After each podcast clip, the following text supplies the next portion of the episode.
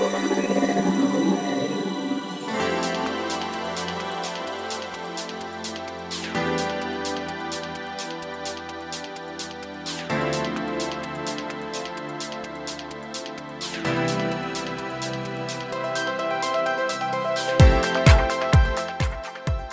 んにちはゆきです。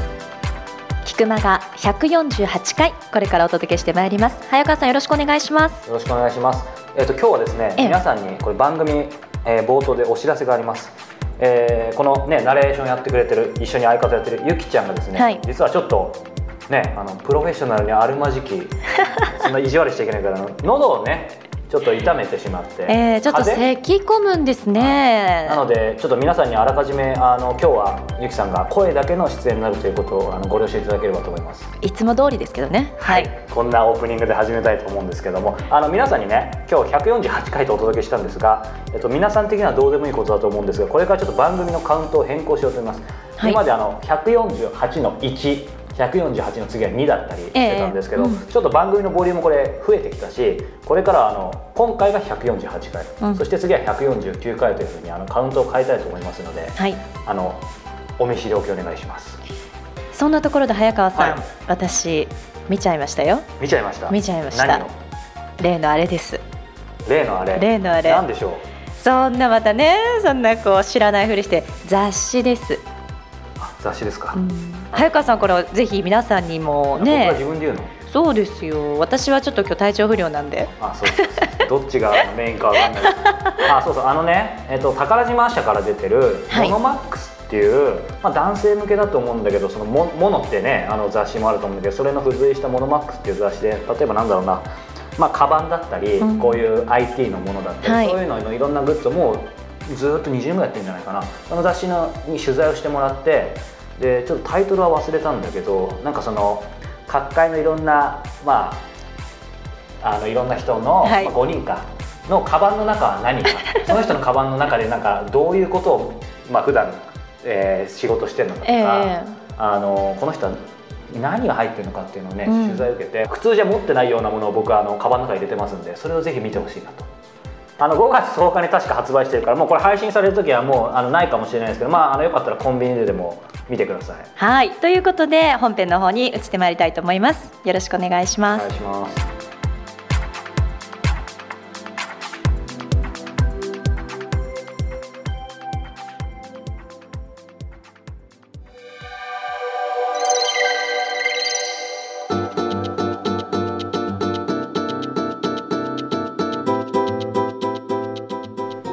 は今月の菊間がインタビューです。早川さん今月の対談相手はどなただったんでしょうか？はい、あの先月の予告通り、はい。えーおもちゃのコレクターガムコレクターの、えー北原照久さんにインタビューしてきました。はい。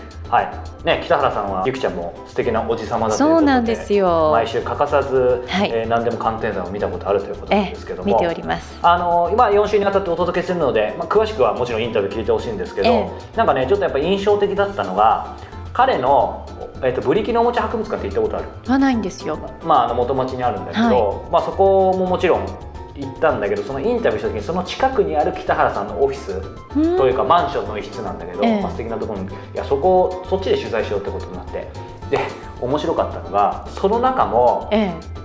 なんかもう博物館みたいになってて。オフィスなのに。そう。その通された部屋もまあ普通の部屋なんだけどその中に、まあ、超年代物のなんだろうジュークボックスみたいのだったりとかなんかいろいろやっぱそのくらい好きなんだなこの人っていうふうに思って。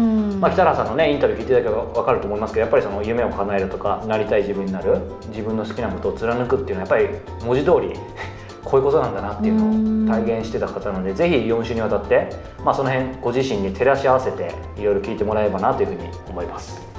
それでは北原照久さんのインタビュー第1回目をお聞きくださいえーこんにちは早川洋平です、えー、菊間が今日は149人目の、えーゲストです、えー北原照久さんです。北原さんよろしくお願いします。よろしくお願いします。北原さんなんてコレクターって言ってもいいんですか？いや僕はもう完璧なコレクターだし、それからまあ博物館の館長、はい。それからトイズという会社の代表だし、はいまああとよくねあの皆さんご存知のように何でも鑑定団っていうね。やっぱりそのイメージは。そうそうそれの鑑定士はい。としても20年以上やってるからね、はい。あとまあテレビラジオ、うん。それから講演だとかね、はい。なんだろうね。自分でもよく分かんないけど でも本当にマルチにはい。こういろいろやっていて、でも言えるのは好きなことをやってる。ね。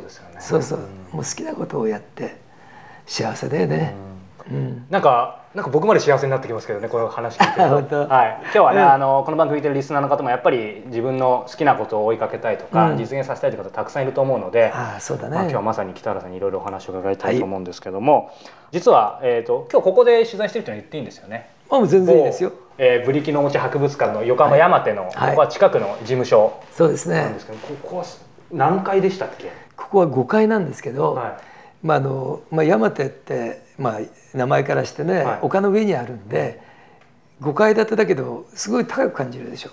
あそうですね。ね。すごいなんか抜けてて、そうベイブリッジが見えたりね。これは花火とか見えたりするんですか？花火あの反対側っていうか、はい。向こうの部屋からは花火見えますね。最高ですね。実はこれね、なかなかあの音なんでお伝えできないんで後で写真アップさせてもらいたいんですけど、あそうだね。はい、この事務所ももうちょっとね博物館 になってますけど、ここに置くものっていうのもなんかこだわりがあってここに置いときたいみたいなのがあるんですか？いや全然そんなことないんですけど、まあ、まあ僕は今、まあ、6か所博物館があるんですよ、はい。もう常設の博物館がね、えそれで、まあ、その他に420坪はい。の倉庫にコレクションがぐざっと入っているんですけどそれであのもともと僕が集めるコンセプトっていうのは、好きなものに囲まれて生活をしたいご自身が。そうだからなんか好きなものに囲まれて生活していたら楽しいし、うんうんそれで家ってやはり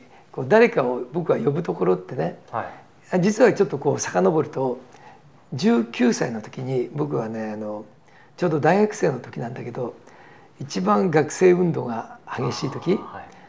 そうだねあの、まあ、僕は団塊の世代なんで若い人は知らないと思うんだけど東大安田講堂のね、あの事件だとか、はい。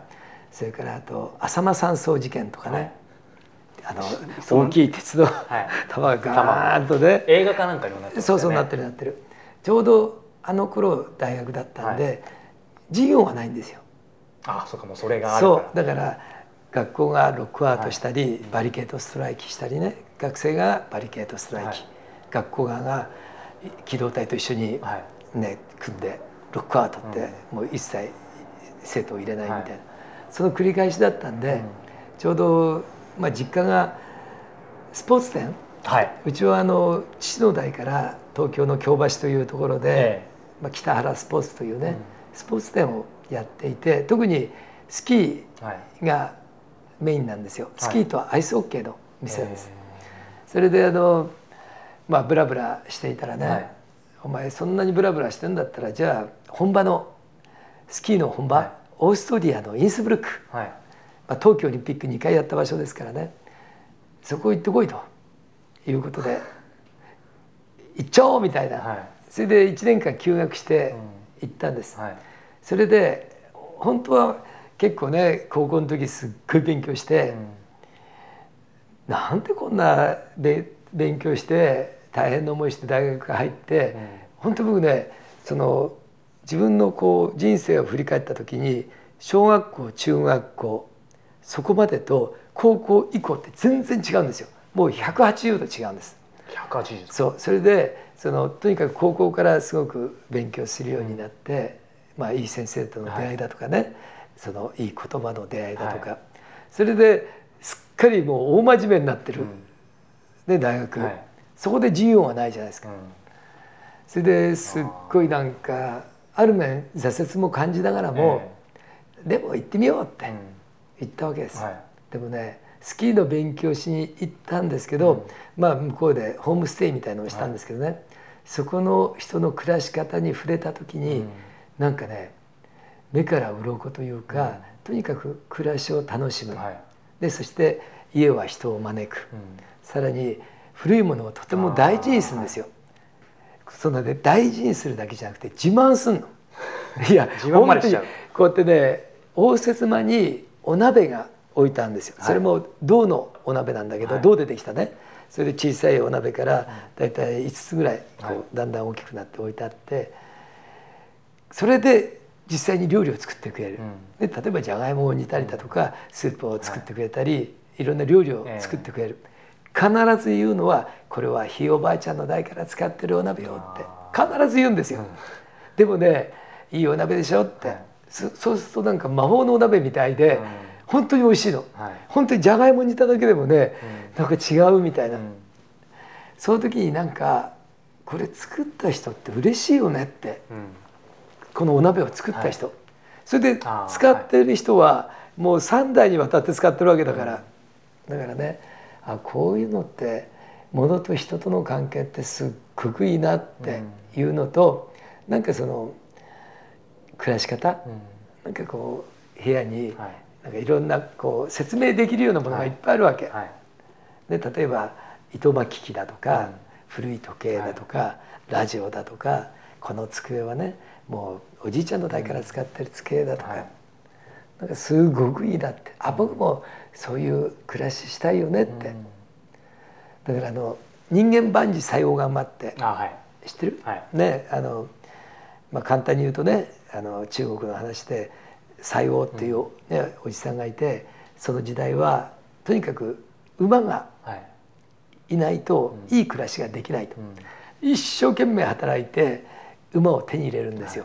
あこれで暮らしも良くなるって、そう思った時にその馬が逃げ逃げていっちゃうんですよ。それで西王おじさんはすごい嘆き悲しんで、はい。私はこんなにね、その働いてやっと馬を手に入れたのに、これからっていう時にいなくなっちゃったって。嘆き悲しんでいたらその逃げ逃げてった馬が魅力的なメス馬かオス馬か分かんないんだけどもう一匹引き連れてきたわけですよ。はだから一匹が二匹になってむしろ。もう西王おじさん喜んで「いやー私はなんてついてんだろう」って。ねやっと手に入れた一匹だったのにもう二頭になったって。それで大喜びしてたら今度は自分の息子がその馬に乗って落馬して大怪我しちゃうんですよ。そしたら西王おじさんがまた嘆き悲しんだんです。ああ私はなんてついてないんだろうって。あの馬さえ戻ってこなかったら、うちの息子はねそんな怪我しなくて済んだのにって、はい。そしたら今度隣村と戦争が起こって、うん。戦が起こってその自分の息子のそう息子みたいなね、年代の若者は戦いに行ったわけですよ。うん。でも息子は怪我してるから行かなくて済んだんですよ。はい。そこでまた「ああうちの息子は怪我したおかげで、はい。ね、死ななくて済んだ私はなんてついてんだろう」って。これが人間万事作用が待って。だからいいことと悪いことって表裏一体なんですよ。だからえー、なんでせっかくべあんなに勉強して大学行ったのに授業がないんだって、で僕はそう思ってた、はい。でもそのおかげでヨーロッパ行った。うん。でヨーロッパ行ってなんかこう向こうの人の暮らしに触れた時にね、なんか価値観が変わったわけじゃないですか。でも言えば結果的にそれがね今のずっとこれ仕事にも結びついてるわけだし、だから僕のそのコレクションというね、うん。たくさんのときめきを与えてくれたわけだから、だから無駄なことって何一つないよねって、実際その、えー、とインスブルク、インスブルク。えーと行かれてそれはもう最初から1年とかって決まってたんですか？そうあの大体1年ぐらい行こう、なんかそのまま残りたいとかそういうふうにはならなかったんですか？うん、それはなんなかったけど、うん。まあだって一人だったからね、はやっぱりあのまあでもスキーもスキーはもうね僕は仕事みたいなもんだし、ね。だから楽しかったけど、ややはりね日本にうん。うん帰ってきたいっていうところもあったしね、うんまあでも25の時にまた行ってるしね、あそうですね。そうそう。なんかさここ数年前かなんかも行かれたんでしたっけ？あ再開されてた。行ったよ行ったよ。そのね33なんかその時の。年ぐらい前にね、そのまあ、テレビのねちょっえと取材で、インスブルック。だからあの例えばフランスだとかイギリスだとか結構行くんですよドイツも、でもインスブルックって、ねオーストリアの方ってなかなかその休みが取れないからあなかなか行かないんですよ、そしたらねたまたま偶然だけど行くチャンスがあって、その僕がお世話になった向こうのね現地の方なんだけど、会ってもう感動した。もうね行ったら分かんの、あここはこの角を曲がっていくとレストランがあるよねってここ曲がっていくとであのポストオフィスがあるよねとかね。あのねヨーロッパって変わんないやっぱり変わんだよんないですか、もうだから30年以上経ってるのに変わんない、それで、まあ、ブルーノっていうね、はい。名前のあの向こうで最初に知り合った友達、会いに行ったら、もう子供がね3人4人ぐらいいて、うん。その彼と知り合わなかったら、うん。そこの家には行ってなかったわけだし、まあ、あとね若い時に外国だとか行くと、うんはい、一番いいのはお金がないじゃないそんなに。ね、うんねお金がないからやっぱり結構大変なんだよね、はい。い、ろんなことで、はい。だから工夫したりねそれからあの誰かにこう親切にしてもらうと、はい。すっごく、ね感激はい。したりね。言葉も、まああそこはドイツ語なんだけど、うん。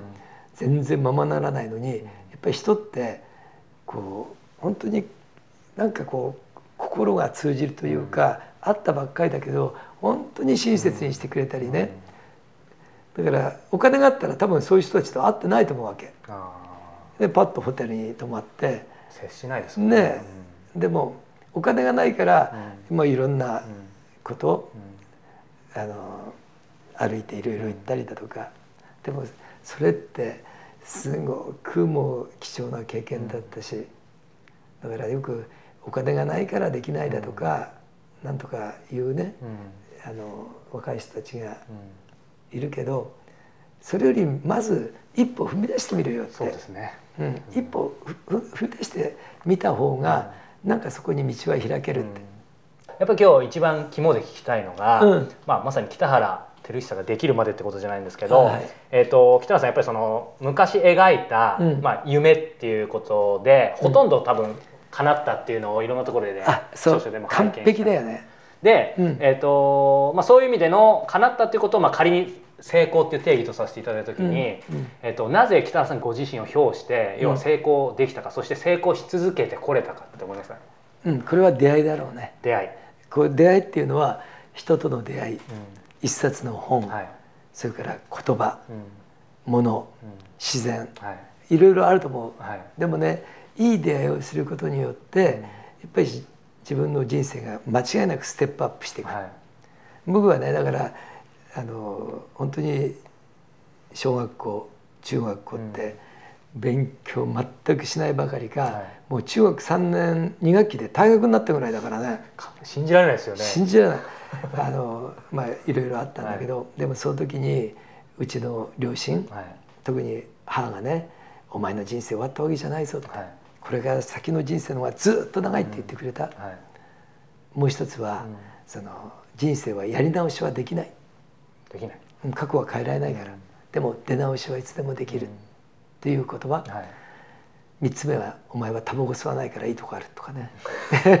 だから中学生だからね吸わないの当たり前ね当たり前なんだけど褒めるところは全くないから、はい。うん。でもそういう僕にねやっぱりそういう言葉をかけてくれた、うん。やっぱり母親。はいにすごい今は感謝してるし、うん。なんかすごい救われた気がして、まあ、あと、まあ、越境入学していたんでね、はい。それでちょっと退学になっちゃったんだけど、うん。でも地元の中学を出て、はい。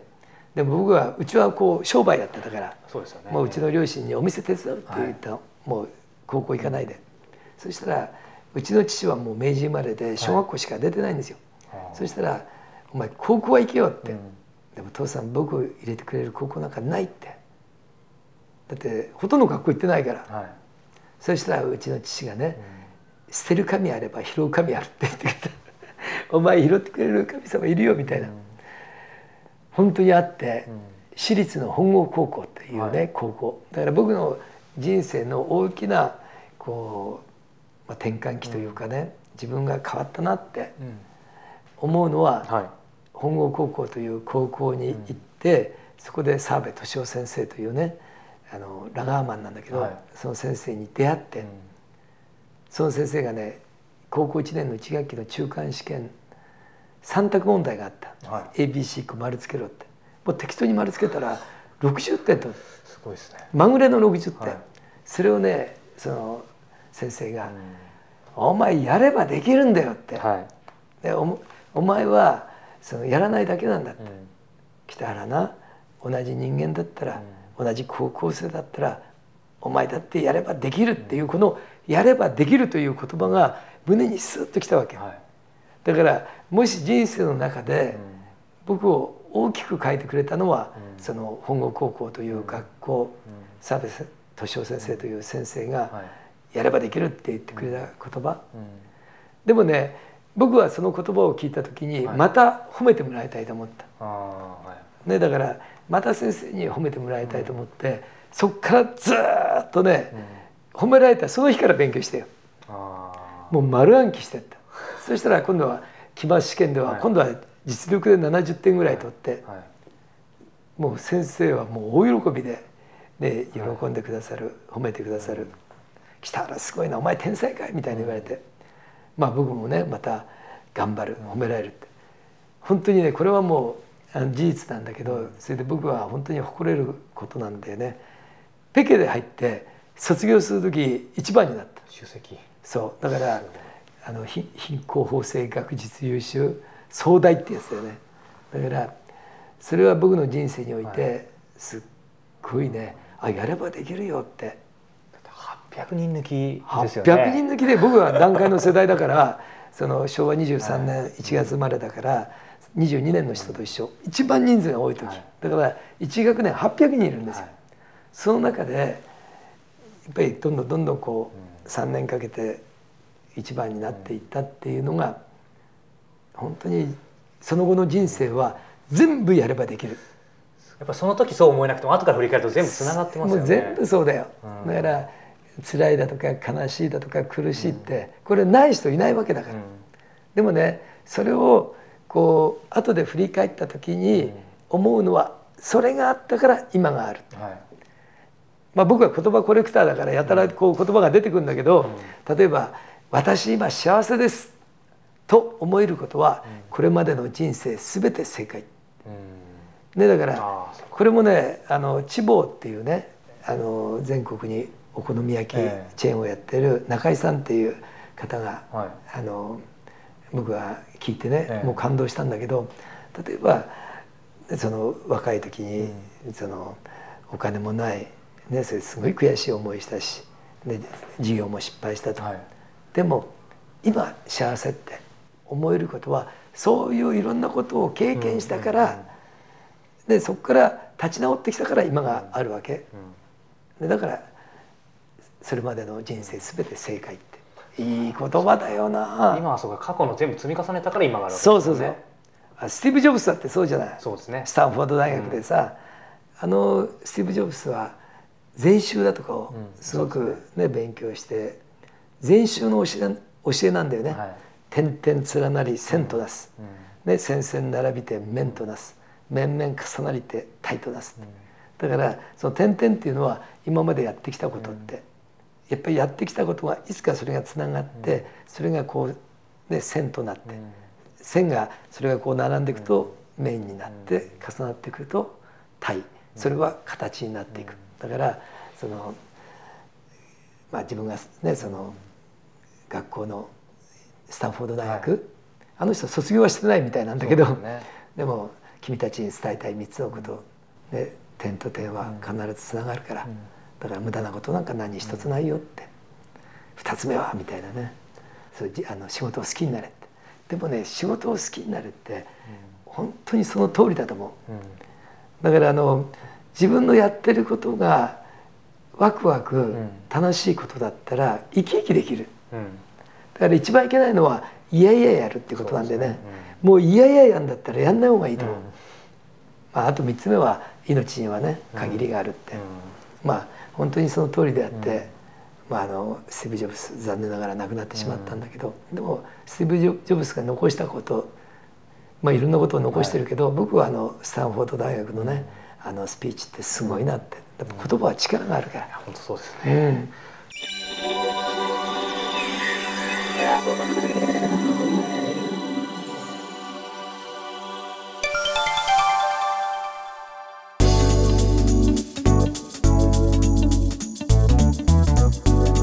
続いてはブランニューコスモポリタンです。大好きなことをしながら世界を生きている方と早川洋平との対談音声を毎月現地から直接お届けするコスモポリタン。2014年5月末号の舞台はデンマークロラン島ゲストはジャーナリストでありコーディネーターでもあるニールセン北村智子さんです。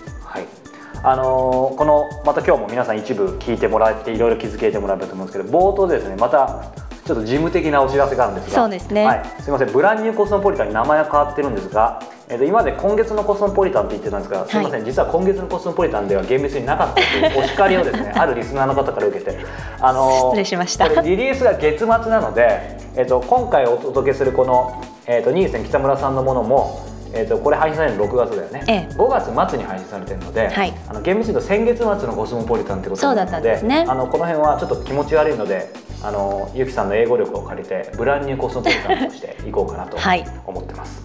はい、さあそしてその今回のお相手は北村さんですね、はい。このデンマークロラン島に行ってこられたってことなんですけど。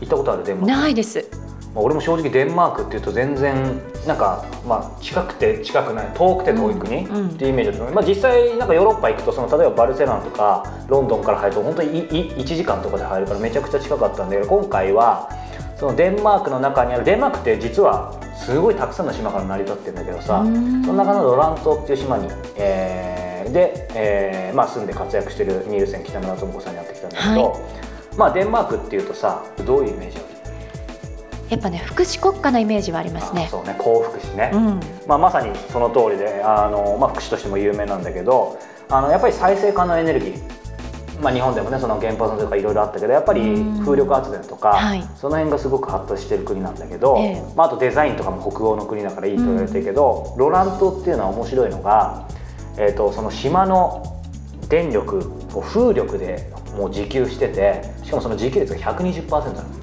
余っちゃってる。余って他のところに売ってたりとか、まあ、するっていうそういうところなんだけど、まあ、そこでね今回、えー、と活躍してる、えー、と北村さん、まあ、コーディネーターとして、ええ。ーそしてジャーナリストとしても活躍してるんだけど、はい。まあ、今回ねいろいろ、あのーまあ、聞いてほしいポイントあるんだけど、うん。まあ、僕あんまりちょっと面白くないんですが実は、ね、某ゆきさんには聞いてもらったんだけど、で 私ね、うん、なんはい。か気になったこととかある、その私はいつもほらインタビュー皆さんもそうだしリスナーの方もそうなんだけども耳では楽しめるんだけども一体その場所がどういうところなのかっていうのは早川さんにしか分かりえないじゃないですか。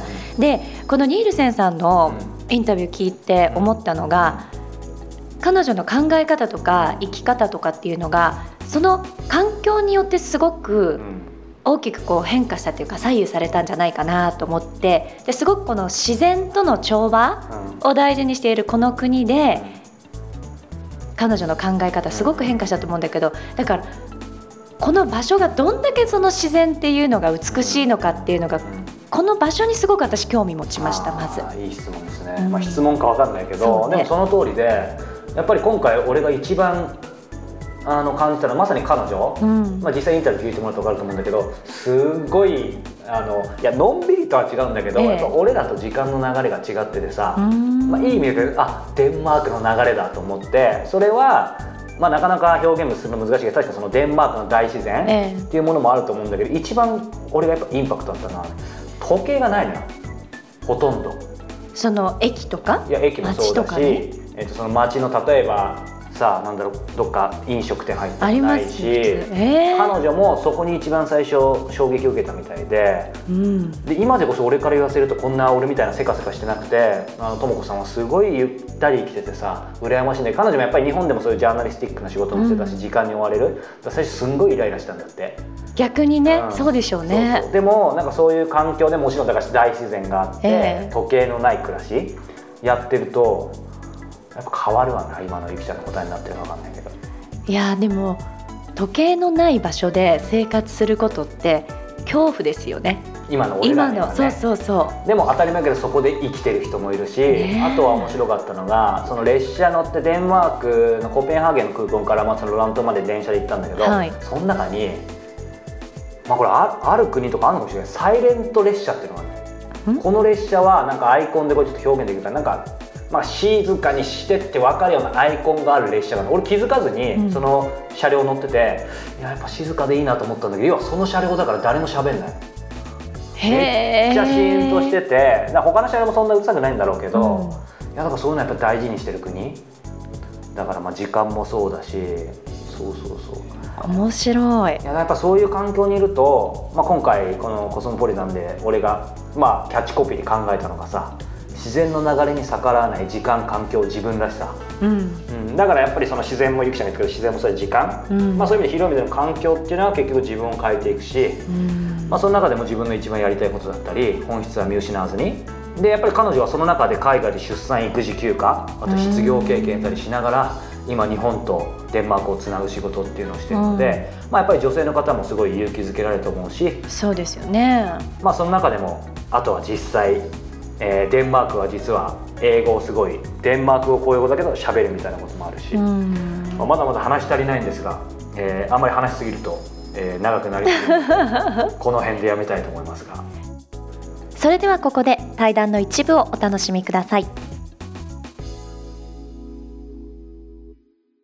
デンマークに来る前は東京とか横浜とかに住んでいて、東京で仕事をしてました、それでその前は日本にいる時は映像翻訳家をやってたんです。テレビ私の場合は映画とかではなくて、はい。テレビ番組のコンテンツの翻訳で、イギリスとかアメリカから来ている番組を翻訳して例えば字幕をつけたりとか、あとはまあ吹き替えの翻訳をつけたりとか、まあすごい稀でしたけどナレーションを入れたりとか、そういうのをする仕事で、まあ、フリーランスでやっていたので、あのテレビ局からテレビ局にこうはしごするような時間に追われる仕事だったんですよね。でそのまあそういう時に、まあ、デンマークのはい。出身のうちのまあ旦那さんと会って、でデンマークっていう国に行ったことがあるかって言われたんで「うん。あない」って言ったら、うん。じゃあちょっと一回ぐらい見てみるって言われて、まあ、結婚する前にはい。来てでその時にまあ彼がたまたまロラン島の出身だったので、まあ、コペンハーゲンなんかもちょっと見ながらロランに来たんですけども、その時にやっぱすごく衝撃を受けたのが。どこにも時計がなくて誰も時計をしてないっていうのがすごくびっくりしてデンマークはやっぱりすごく先進国だっていうふうに聞いていたし、雰囲気的にもやっぱりすごい先進国だなと思うんだけれども、その時計がなくて生きていけるっていうか、時計がない暮らしをみんな毎日してるっていうのがすごくびっくりして、なんかその時最初来たばっかりの時は、うん。その日本の東京のリズムが多分体に染みついてたから、こうて言うんだろうこう時間通りにこうちゃっちゃちゃっちゃとこう行かないのもすごくイライラしたしあとは何か欲しいものがあっても例えばコンビニがないとか。コンビニってないですか？ないですね。あとまあキオスクはありますけど。空港にコペンハーゲンにセブンイレブンありましたね。あそうそうそう。コペンハーゲンとかね都会に行けばあるけどでも私たち来た頃はそんなになかったし、であとはじももちろんね自動販売機もないし。あとはなんかひ引っ越した時にはい。電話を、うん。電話線を引くのに、はい。電話の電話会社に電話し,、うん。したらあの「じゃあ何月何日に行きます」って言われて、で午後行きますからって言われたのに来ないんですよ。はいはい。それでおかしいおかしいなと思って「今日約束してますよね」って電話したらなんか「いやそうなんですけどうち娘がちょっと具合悪くて、うん行きません」って。おっしゃってびっくりして「えでも電話今日つかないと困るんですけど」って。あの代わりの方はいないんですかって言ったら「いや代わりもみんなもう今日予定が入ってるから行けません」って「じゃあいつ来てくれるんですか?」って言ったら「娘が治ったらすぐ行きますから」でもそれっていつかわかんないですよねって言ったらまあでも34日もすれば っていうそういう調子なんですよ。はい。うん。それででも今日で電話がつかないとすごく困るんですよねってその時携帯で電話してたんですけど、うん。いや困ってないじゃないですか。携帯で今うちに電話かけてきてるからしばらくは携帯でつなげるでしょって電話会社に言われちゃうっていう国なので。ね田舎だけど、あの割とインターネットとかもそういうの使えるし、うん。うん。でロラン島はガスがないんです。よガスの配管来てないんであすよ、そうなんだ。うん、いわゆるコンロうん。とかも？電気ですね、でうちなんかは、まあ、こういうガスボンベであのガスのああ逆にね。レンジですけど、はい。クリエイターとかいろんなまあ仕事内容にもよりますけど、うん。結構いろんな地域で仕事できてる人にとっては、ねいけそうですよね。うんでもますます今国の方針として速い。電車を導入して都市と地方間のそのあの交通事情を良くするとかそういうのをすごく今あの力を入れて政府もやってるんでますますだからそのどうしても都会に住まなくちゃいけない理由っていうのはあの減っていくんじゃないかなと。思ってででしかもロランの場合はドイツにすごく近いのでコペンハーゲンまでは2時間ぐらい車とかでかかります。